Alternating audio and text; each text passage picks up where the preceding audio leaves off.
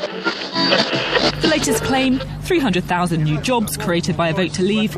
We would no longer be subject to what is effectively a job destroying machine. And the best thing for us now, because we're a great country, a, a proud economy, a proud democracy, is to take back control. Take back control has been the slogan of the year. Get back control of your country. But what does it really mean? Don't worry, we'll take our country back very soon. It's episode three of our special six part series of the Weekly Economics Podcast. My name, uh, as ever, is Kirsty Styles, and this is Really Take Control. People don't have the ability to balance out that power anymore. There is no guarantee at the moment that if you have a job, you have a job that pays the bills. This week, uh, how can we really take control of work and our working lives? First, I'm joined by Ellie Baker, who's a trade union organiser. Hello, Ellie. Hello, Kirsty. Uh, we're also joined by Duncan McCann, who's a researcher here at the New Economics Foundation. Hello, Duncan. Hi, Kirsty.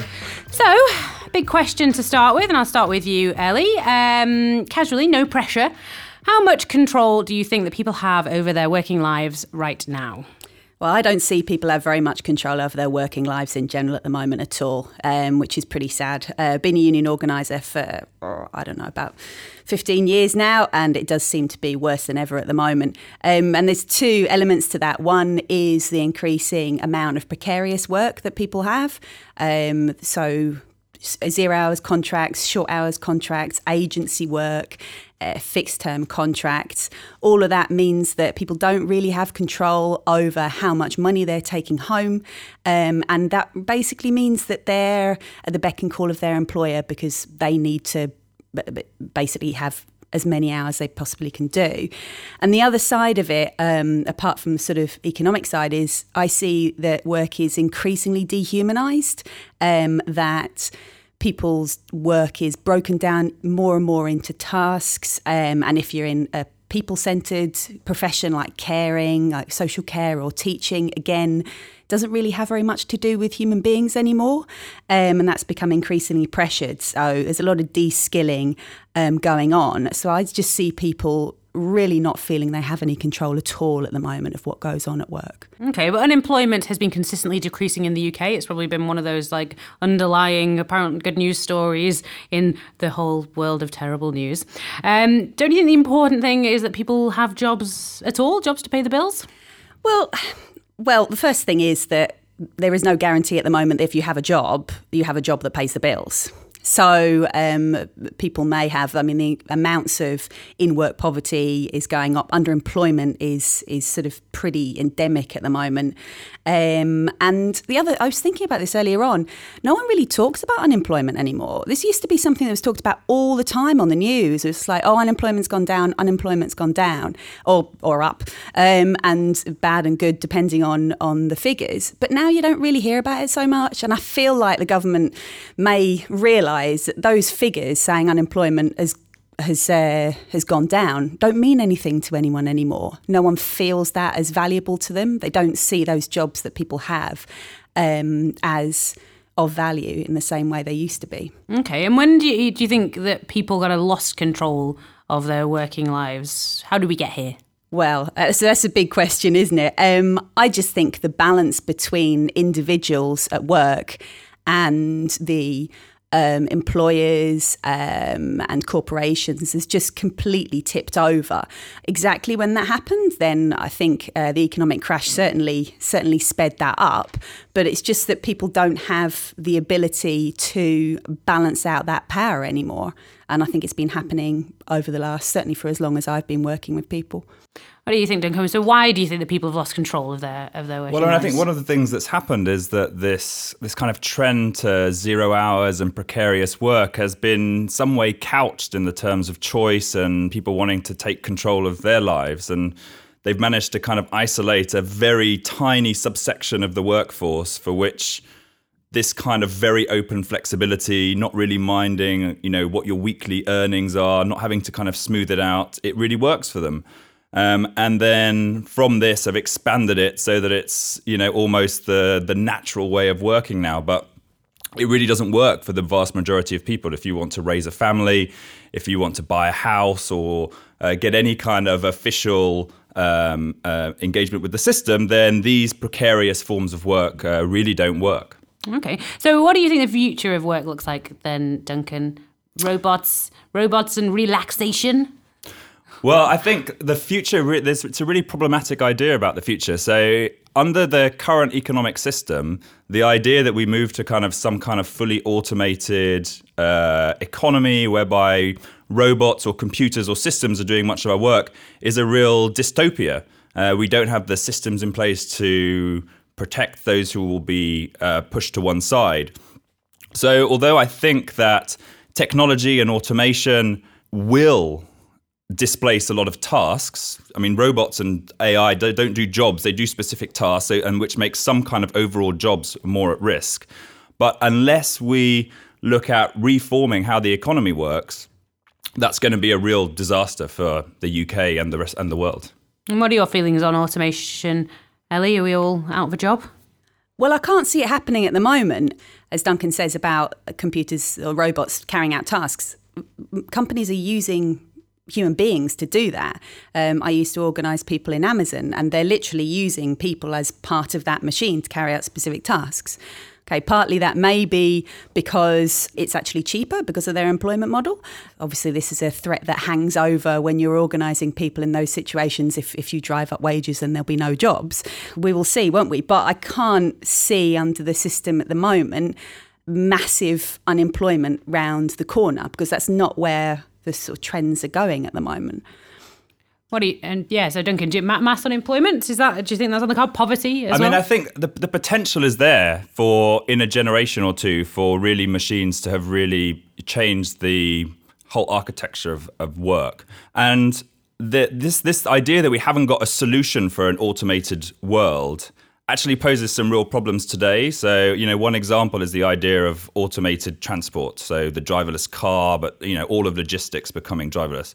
It's a huge employer, over a million people employed in that sector here. And so we can't just move to that automated world and put 1 point so on million people out of work. But moving to an automated transport infrastructure offers us huge benefits. The environmental benefits would be massive as we see an end to congestion.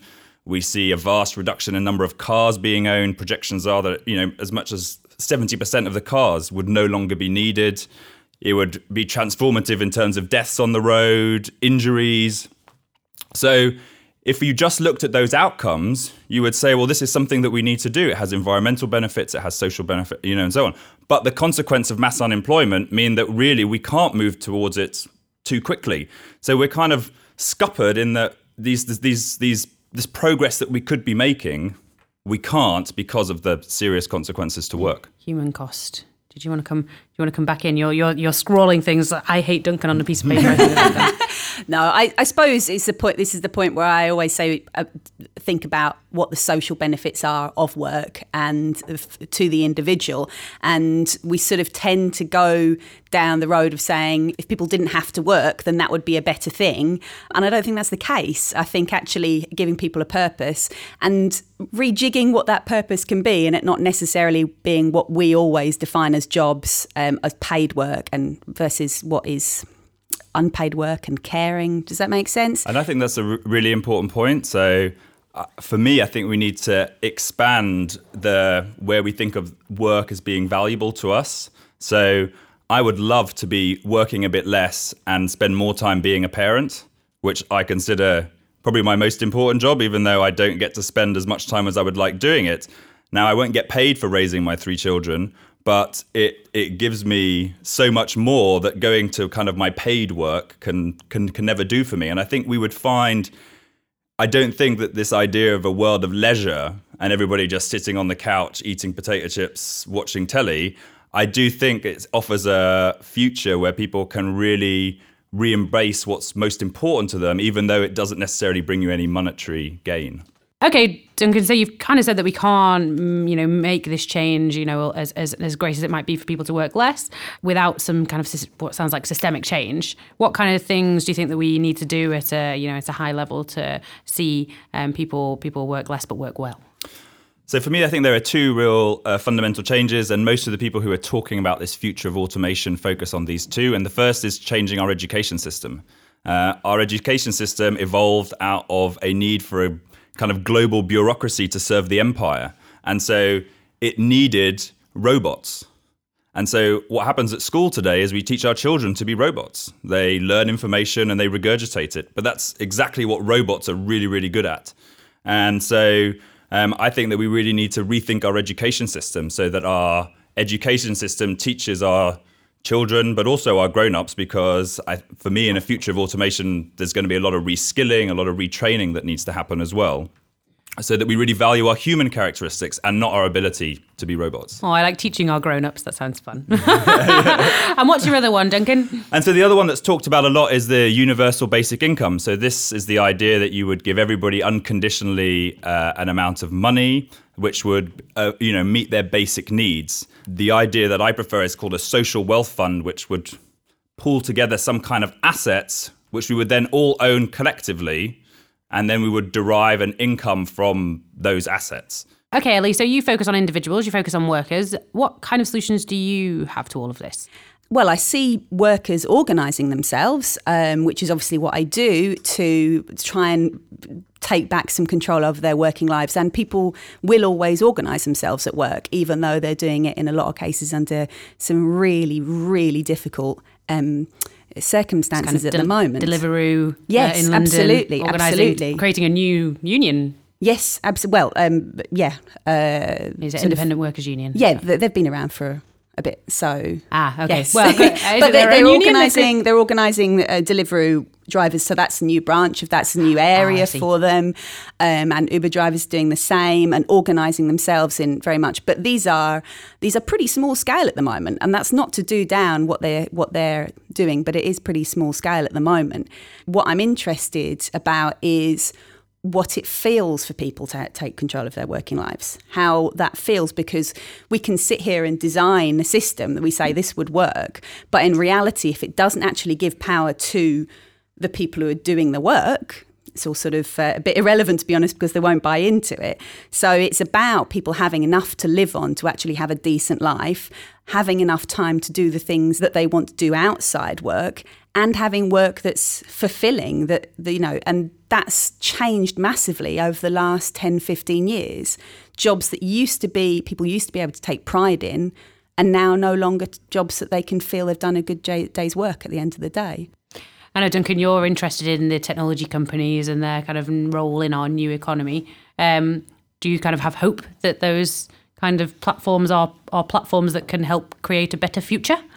Uh, well, I think for the moment the signs aren't very good. They've amassed so much power, so much money that as soon as they feel any competition or they see a good innovation coming from a startup, they buy it up. They've got huge cash reserves. They need to do something with it or they relegate it in the search engine, or it just becomes very hard to find. So I think it's really problematic, uh, actually. Uh, it's not a healthy market that uh, Uber and Airbnb and Google and these guys want to happen. They want a monopoly, and not just a monopoly in their vertical. As soon as they've monopolized that, they just pop along to the next one, which is what we've seen in Amazon. We're seeing it in Uber, where yes, they first of all they take the taxis, and then they're going to go to uh, food delivery but ultimately, Uber wants to run, be our whole public transport infrastructure. Uh, and have no drivers. They want, you know, all these pesky drivers, you know, causing them trouble at the moment. Um, so we really need to kind of get back control, legislation, organising workers. Okay, well, we're post Brexit, post Trump, so this is. Uh, I'm generally quite on edge at the moment, guys. The, the, where's the silver lining in all this, Duncan? I'm going to come to you first. Well, I think what's one thing that this whole digital economy's happened is it's really laid bare this this extractive, rapacious form of capitalism that we have today. Um, it's really made it obvious who's exploiting who, and so people are thinking about the solutions, organizing, uh, trying to find a vision for a better future. And I say so. I think that's really positive. And the other thing is is that uh, individuals are getting together uh, and creating their own platforms uh, formed under different kind of business models, uh, thinking about cooperatives, thinking about their social impact, thinking about their environmental impact. Um, and this could really be a catalyst for changing the way we think about these businesses and these platforms and the digital economy. For you, Ellie? well, I, th- I, think I said earlier on that, that um, workers are always going to organise themselves. They are up against it at the moment with the with the uh, the size and the monopoly of the some of the employers we have. Although people have organised against similar employers when they had no security of work 100 years and the risks were basically the same. So I think what we need to do now is we need to be looking at okay, what are the tools the employers are using and how can we actually use people to network themselves together and organise themselves? So it's about using that tech not to compete, but to organise and actually build those networks and build that sort of resistance and, and start pushing up some of those conditions again. So I, I think it's perfectly possible, but yeah, it's gonna it's it's gonna probably get worse before it gets better. But oh god, maybe we can all just start googling things uh, that we don't really want to search for to confuse Google. That'd be that'd be a good waste of an afternoon. So um, thanks so much, guys. Worse before it gets better, but the series is gonna get be just as good as it was this week as it is next week. So we'll be um, back next Monday with more friendly experts for the fourth episode of our Really Take Control mini series. Um, if you've missed any of them, you can find uh, the previous episodes on iTunes, SoundCloud, or wherever you get your podcasts. Thank you very much.